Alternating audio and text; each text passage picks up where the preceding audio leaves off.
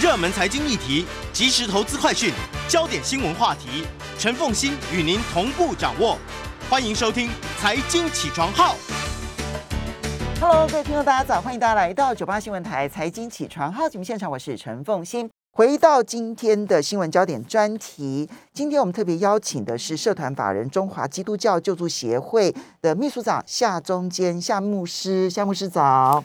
主持人早，各位呃听众，各位 YouTube 上的观众，大家好。以及呢中呃中华基督教救助协会的副秘书长郑树军，Hello，这个副秘书长早。早，关心早，各位听众大家早安。嗯，我想很多人呢、都听过一九一九，对不对？嗯哈，不管是一九一九食物银行啦，或者是一九一九急难救助啦，哈，或者一九一九陪读计划，大概都是我们曾经耳熟能详的。呃，在我们现场的其实就是大家非常熟悉的“一九一九”计划当中的最重要的两位关键的这个灵魂人物啊。我们来谈被法律制度遗忘的弱势家庭，哈，“一九一九”的计划。嗯，我们现在我其实印象中一九一九很久了，你们成立大概多久了？呃，我们是从一九九八年成立，一九九八年的二月呢，台湾发生了一个悲剧，就是大园空难。哦那我们当时就对带动了很多教会的职工去参与救灾啊。那个救灾的现场其实是非常非常凄惨。是我因为那一场那个很多的呀这个同同业呢都去这个现场，到现在他们想起来的时候都还会食不下很咽。很难遗忘啊。嗯那所以后来我们就决定，整个呃基督教界应当成立一个呃救助的一个单位，所以我们就从一九九八年十月呢，嗯我们就成立了基督教救助协会。当时孙越孙叔叔呢，其实是我们的创会的理事长啊。那我们到了一九九九年的，就是九一一地震了。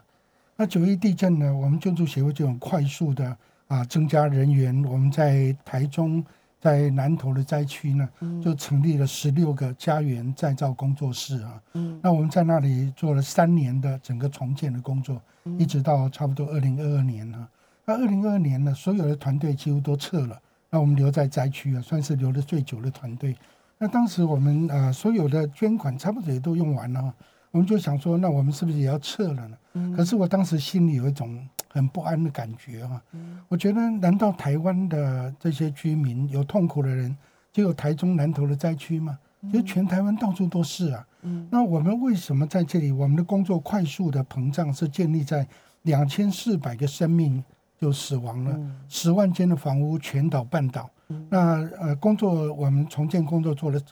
差不多了，那我们就要撤了嘛。当时我心里其实是很不安的，所以当时呢，好像上帝给我一个特别的感动啊，那为什么不能够把我们在那里做的十六个家园再造工作室的经验呢，能够复制到全台湾各个乡镇市区呢？所以呢，我们就开始建构一个一九一九的一个服务中心呢。那当然，我们比较熟悉的是基督教的这个网络，所以我们就跟很多基督教的教会连结哈、那到现在为止呢，我们总共建立了啊、是有啊1449一千四百四十九个这个啊一九一九的服务中心。那我们能够覆盖三百一十九个乡镇市区啊，那我们就透过这个网络呢，就在各地展开您刚刚提到的食物银行呢、陪读班呐、劫难救助金呐、呃，我们也做重大灾难救助的参与了哈。那我们也呃帮助一些啊、年长的啊一些一些老人家能够保持他的身体的健康，我们叫旺德福俱乐部啊，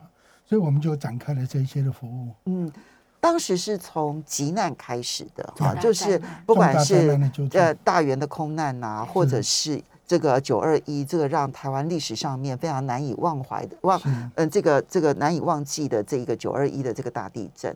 可是呢，急难是我们很容易看得到有需求，是。啊。那接着你希望把它转换成为一个比较常设性的，然后比较普及性的这样子的一种需求协助，其实找到需求是很困难的。是是，你们怎么样子在就是从急难到找到需求，当时第一个就是找到需求的案例，你还记得吗？而衍生出来的一连串的这一些协助，嗯我印象里面最深刻的那个案例，我还记得那时候这一个老伯伯，他叫做一尺伯，嗯，就是只只有一一一根牙齿的，一一只剩一颗牙齿了。对。嗯。然后呢，他就住在那个货车上面。嗯，九二一大地震之后，他就一直住在这个货车上面，他然后其实就居无有他其实。有房子，可是他不敢进去住，嗯。他就住在一个货车的里面。对，所以我们呢后来除了有急难救助金来帮助他之外，我们还去跟这一些这个像 BMQ 什么的，去跟他们那个呃，就是木这些的家具，然后呢帮他就是重新建立一个房子，然后让他去住在住在里面。嗯所以这是我非常印象深刻的，也是我们的第一个个案，就是在二零零三年的十月。所以他是九二一的受灾户，没错。他在九二一当中几乎损失了他，几乎失去了他所有的家。独居老人，啊、那所以他的害怕，当你们体察到他的害怕，那这一点其实是我们现在不管什么中低收入户补助啊、救助都不可能去帮助他的。对。于是你们就发现说，这社会上有很多这一类，可能是在政府的低收入户的规定当中不符合，对。他有房子，对，呀他就没办法被救助。大家看他房子的价值。哎 OK，对，所以这个其实是其中的一个案例。可是你要到全台湾去找案例，这个要怎么去发动？怎么找到？啊，我们大概有两个通路哈，一个就是我们有啊一千四百多个那个一九一九的服务中心，那他们在社区里面其实算是很活跃的分子，所以他们在社区里面呢，很容易访查到啊哪一个家庭或者哪一个人他有特别的需要哈。那另外一个就是有一些公部门或者其他的啊社服的伙伴啊转介过来的，公部门也常转介过来啊。那在台湾呢，我们说公部门对于中低收入户的啊这些福利呢，其实平心而论算是相当不错的了哈。但是呢，社会里面呢有很多的我们所谓的这个社福的边缘户，那这些边缘户呢，其实他们的状态呢，其实大概是最最最惨的。他们拿不到政府的中低收入户的呃这些福利，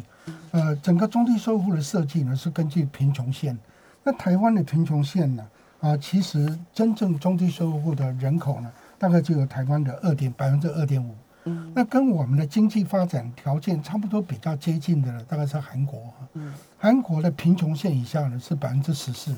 我想我们绝对不会百分之十四，呀哦，我想我们绝对不会相信贫穷，呃，韩国的贫穷人会比台湾的更多，我们绝对不会相信的。那问题到底出在哪里呢？问题就出在这个贫穷线的界定。就设计的很对严格。门槛很高，啊、嗯台湾的贫穷线算是就就设定了它是比较高的，嗯所以你能够拿到中低收入户的申请的这个资格，相对是比较困难难。你们能不能举一个例子，让大家能够理解？就是说，呃，明明家里头其实快活不下去了，是可是要去跟政府申请，就是申请不到中低收入户的资格。是我我想这样的例子相当多哈，譬如说我们在南投那里哈，哎，九月不不啊，过了不久之后呢，我们碰到一个老太太，人家呃转借的一个老太太，她她有个房子，因为她有个房子，所以她就申请不到中低收入户了。但她已经没有收入了。但已经没有收入，不但没有收入，她有个孩子呢，啊、其实没有工作，可是呢，不晓得怎么搞的，呃呃，有些弱势的时候呢，他不止经济弱势，他也是知识弱势，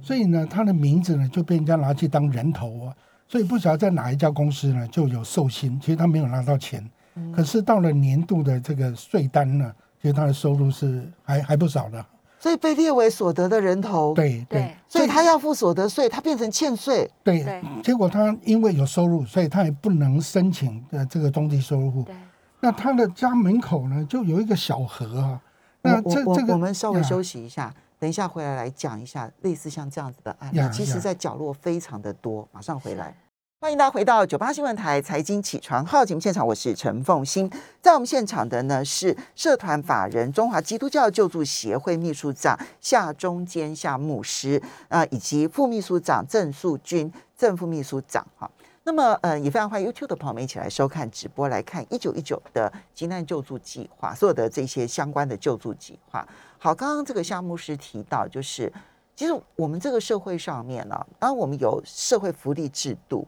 然后中低收入户跟低收入户都有很多的这个协助。其实，如果你被列为低收入户，大概生活就无余了。是呀啊，其实是没有问题的。列为中低收入户，他大概是评估你还有借由自己的工作，然后让自己脱离贫穷线的机会。啊，所以呢，嗯，中低收入户的协助也算是充足。是最怕的就是那一种，其实他真的没收入，是，可是他就是不符合资格。这个你刚刚非常多。你刚刚提到的那个例子，就是他他其实有一个房子，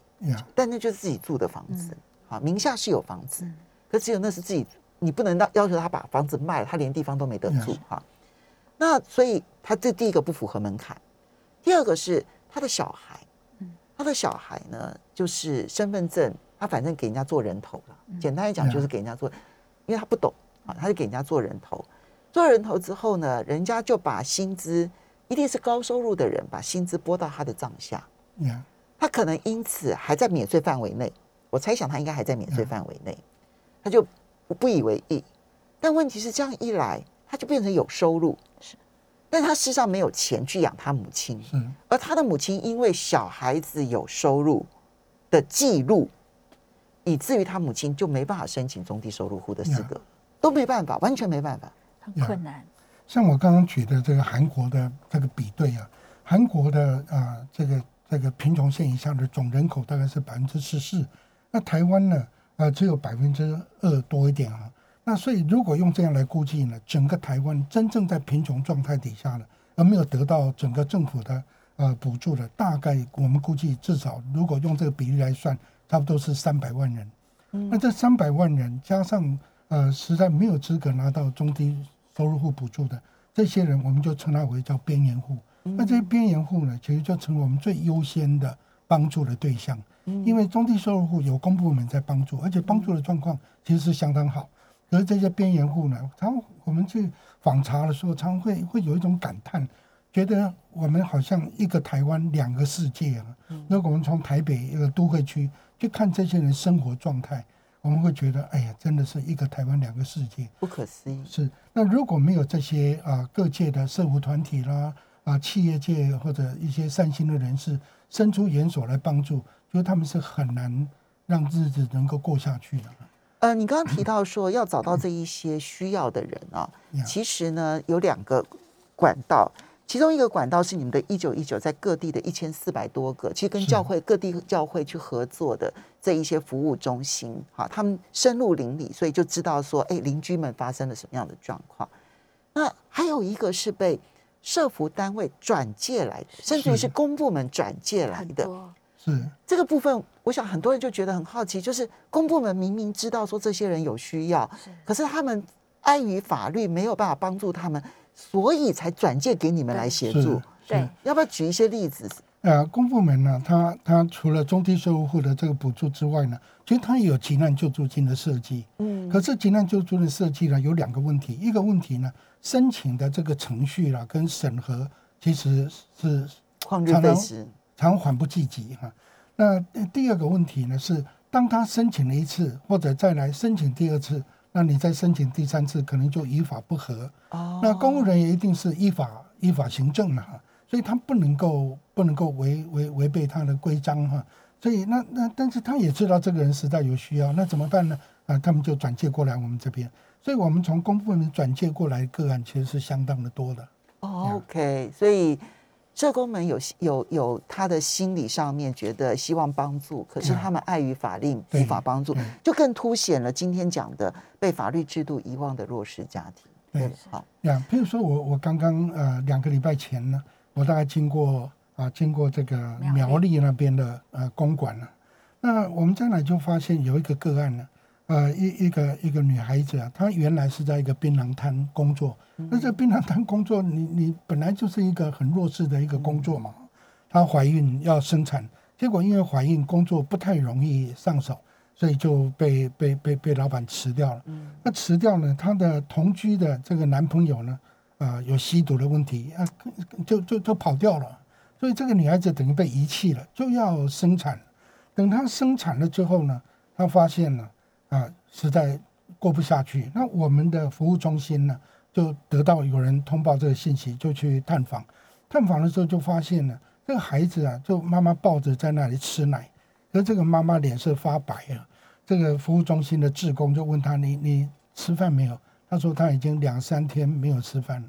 我们就发现，孩子有奶可以吃，可是妈妈没有饭吃哦。其实这个时候孩子的奶也已经营养不良了。对对对，那所以所以这些志工呢，他们就自己两天做热食啊，一天做两餐的热食啊，就送去给他啊。那如果没有这样的志工在那里很热诚的服务，你说这一个年轻的妈妈带着一个 baby，到底要怎么样过下去呢？那他他也没有任何什么中低收入的资格、他也不懂得申请。呀，他是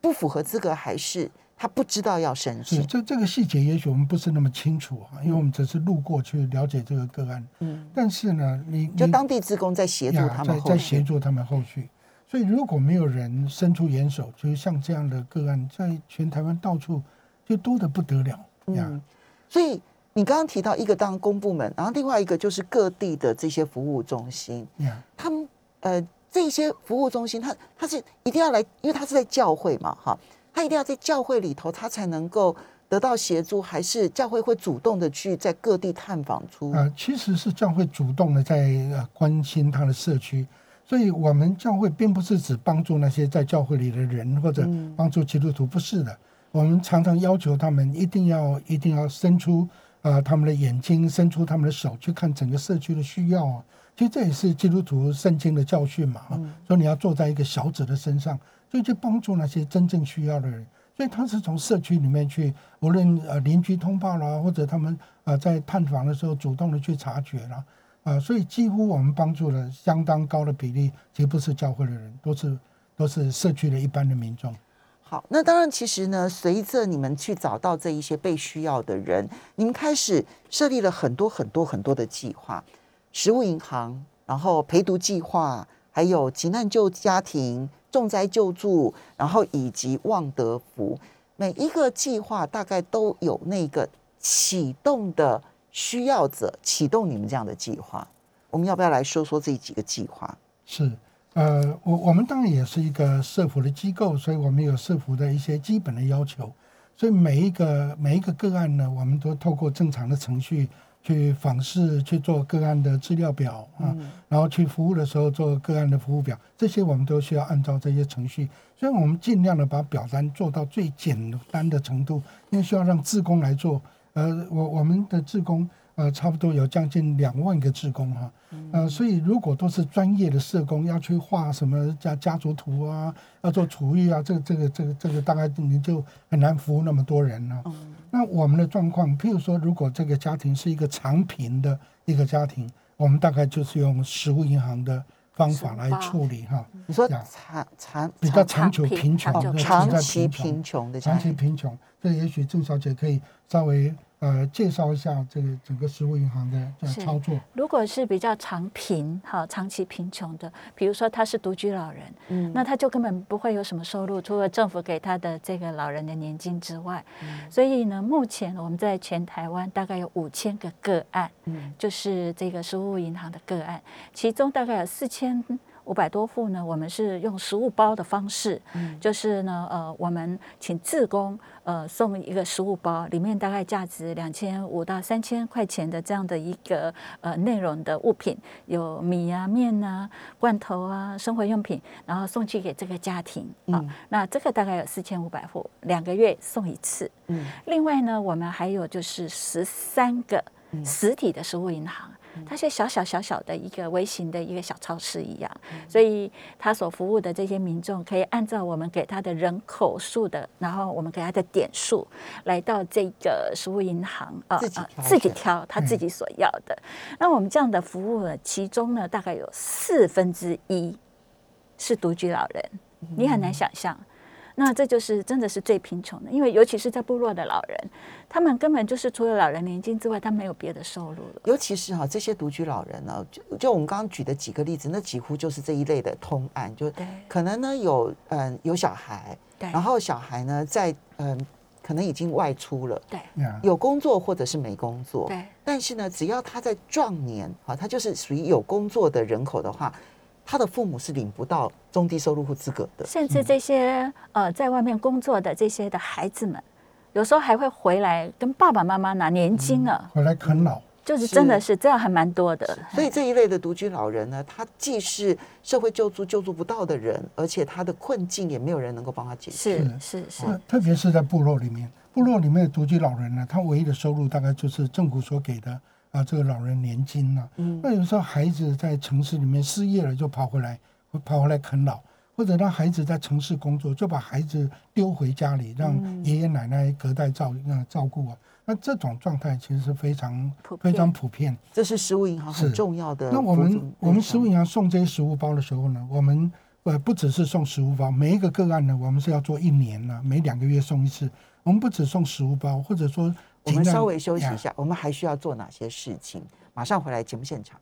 欢迎大家回到九八新闻台财经起床号节目现场，我是陈凤欣。在我们现场的是社团法人中华基督教救助协会秘书长夏中坚夏牧师，也是还有副秘书长郑书俊郑副秘书长，也非常欢迎 YouTube 的朋友们一起来收看直播。我们来关心这一些被法律制度遗忘的弱势家庭。好，那刚刚夏牧师提到了，就是这一些是独居老人，但是他不符合领取这个中低收入户的相关的协助。光是你们这样子协助的独居老人，至少超过四千户，哈，就四千位。那食物银行每两个月要送这个米啊、面呐、哈，当然这些都可存放的一些粮食，然后罐头啦、生活用品啊。除了这些之外，你们还要做别的事情。是呃，我们送这些食物包呢，不只是送食物包送到他的家，其实我们非常重视那种情绪的支持跟关怀。所以我们的志工的训练呢，一定训练他去探访的时候呢，需要讲六个话题，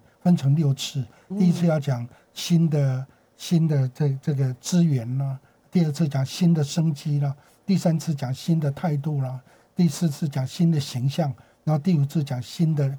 关系，第六次讲新的心灵。所以我们不只是送一些食物包，我们其实是做情绪的支持跟关怀。我觉得这一部分是我们非常看重的。希望他们从心里能够站起来。对对，因为多数这些弱势的很特别啊，就是说他环境很不好，他的物质很不够，呃，常就生病，然后常自我形象就非常差，他会觉得没有人理我啊，嗯。啊，他的他的态度就非常消极，我不行啊，我没有办法啊，所以他的关系就很糟糕，跟邻居跟呃跟家人几乎都都都断掉关系，所以整个社会的那种支持的系统几乎就完全断绝掉，所以整个心灵就非常的低沉。所以我们不只是看重这些物质的食物的资源，我们也看重他的情绪的支持，帮助他能够站立起来。嗯，刚刚讲的这些独居老人呢，其实食物银行的协助，再加上心灵层面的支持，可是你们还有一个陪读计划。是这个陪读计划，其实在一些隔代教养的地方、隔代教养的家庭，或者是说呢，父母呢其实被呃生计其实压得喘不过气来，晚上很晚很晚才回家，小孩子放学之后家中没有人的这些家庭，是，这陪读计划就很重要。是呃，我我们陪读计划是要求每一个陪读班呢，我们现在总共有两百三十四个班，大概服务了有两千八百个国小跟国中的孩子啊。那这一般呢，我们原来设计是希望一个礼拜至少做四天呢、那每一天呢，至少下午四点到六点，那六点就回家。我们有点心的啊这个预算，但是后来我们发现，呃，行不通，因为他六点回不了家，六点回去呢，通常父母都都都还没有回来，那他回家就等于要饿肚子啊。所以我们有些班就要教小孩子要做饭了、要不然回家没有饭吃。呃，我们现在差不多有一百五十个班了，就开始供应晚餐。那其实我们没有晚餐的预算，所以我们就呃送他食材啦，或者做调理包啊，送给他们，能够供应晚餐啦。那这些孩子工也很感人呢、啊，对，所以我我们其实是希望他回家吃晚餐，爸爸回家吃晚餐。问题是没有啊，爸爸妈爸爸的不回家对，嗯呃，单亲家庭非常的多。多，譬如说呢，我们我知道我们有一个陪读班呢，大概要到晚上九点、十点，啊、妈妈才能够把孩子带回家，而且不是在偏乡啊，不是在部落，就就在台北啊。反而是在反而是在这一个城市的角落，这样的家庭比较多这这。这个班在台北的林森北路，而这个班呢，很特别的是，所有的孩子啊，几乎都是城市的原住民，嗯而且他们的家庭都是单亲妈妈，而这些单亲妈妈呢，几乎都是在林森北路那些小小小餐厅啊、咖啡馆啊、小酒店，在那洗碗啊，或者做清洁工。所以要等到餐厅打烊才能。他要打烊已经晚上十点、十一点了，那都是单亲，所以也没有也没有丈夫，也没有爸爸能够来照顾小孩，所以他来陪读班带孩子回家，大概晚上九点、十点啊。那所以这这样的状态，如果孩子没有陪读班来照顾他，大概就会成为社会。很严重的问题，国中毕业可能就进了明德学校，然后再来可能就进了监狱，然后就进进出出，就这造成的社会问题其实是很严重的。但是如果能够陪读班照顾，像这个陪读班的孩子啊，几乎都很会唱歌哦，因因为原住民的小孩嘛，那我们就特别募款呢，啊，帮他们建立一个乐团，甚至我募款呢，帮他出一张 CD 啊，我就发现了，刚过了这个国庆日啊，呃，在在台上。唱国歌的那那些孩子，就是这个陪读班的小孩哦，真的？是，所以所以如果没有这些陪读班来辅助啊，其实呃，真的会他们会没有办法有自信，然后他们会觉得自己被抛弃。那当他发现到说他们不但没有被抛弃，爱他的人还这么多的时候，他能够重新找回自己的潜能。这个对他自己人的一生，或者对这个社会的整体来讲，都实在是太好。是，其实陪读班我们在做的啊，我们比较不是那么强调补救教育了，嗯，我们在强调的其实是全人的教育，我们希望能够发展他的品格，发展他的潜能啊，嗯，所以我们除了基本的帮助他把功课能够做到做完，很多的孩子到四年级、五年级小学啊，连波波摸摸都还不会写，嗯，所以常要一对一的这些志工妈妈带着他哈，那其实更重要的是怎么样帮助他发现他自己能够让他有自信心。让他的让他的品格能够成长，卫生环境能够改善，然后功课能够进步。其实我们陪读班里面呢，呃，校长来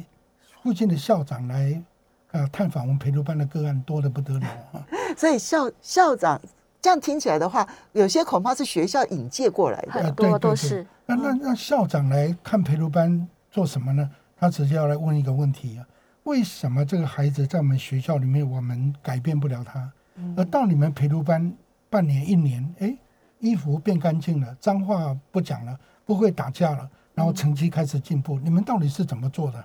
其实我我我们也没有怎么做，我们就是爱心的妈妈们陪着他，嗯，把功课做完，就让他感受到爱，对，呃，让他有自信，让他有自信啊。比如说有一个陪读班的孩子，他来到陪读班，在学校就是问题儿童，来到陪读班呢，打进所有的孩子啊。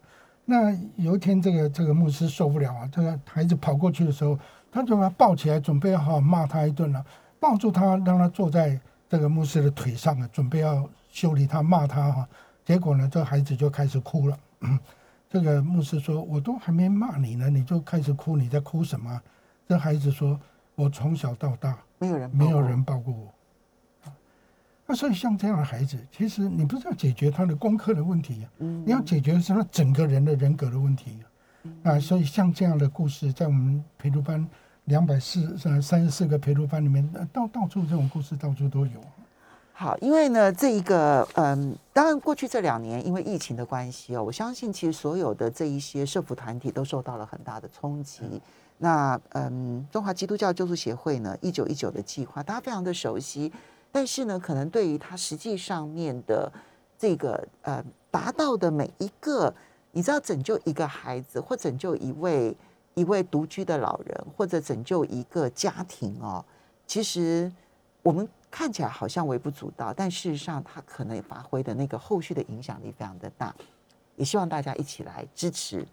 零八零零二零一九一九很好记嘛，爱你一九一九，对不对？好，那希望大家一起来支持，非常谢谢夏牧师，也要非常谢谢正副秘书长，谢谢。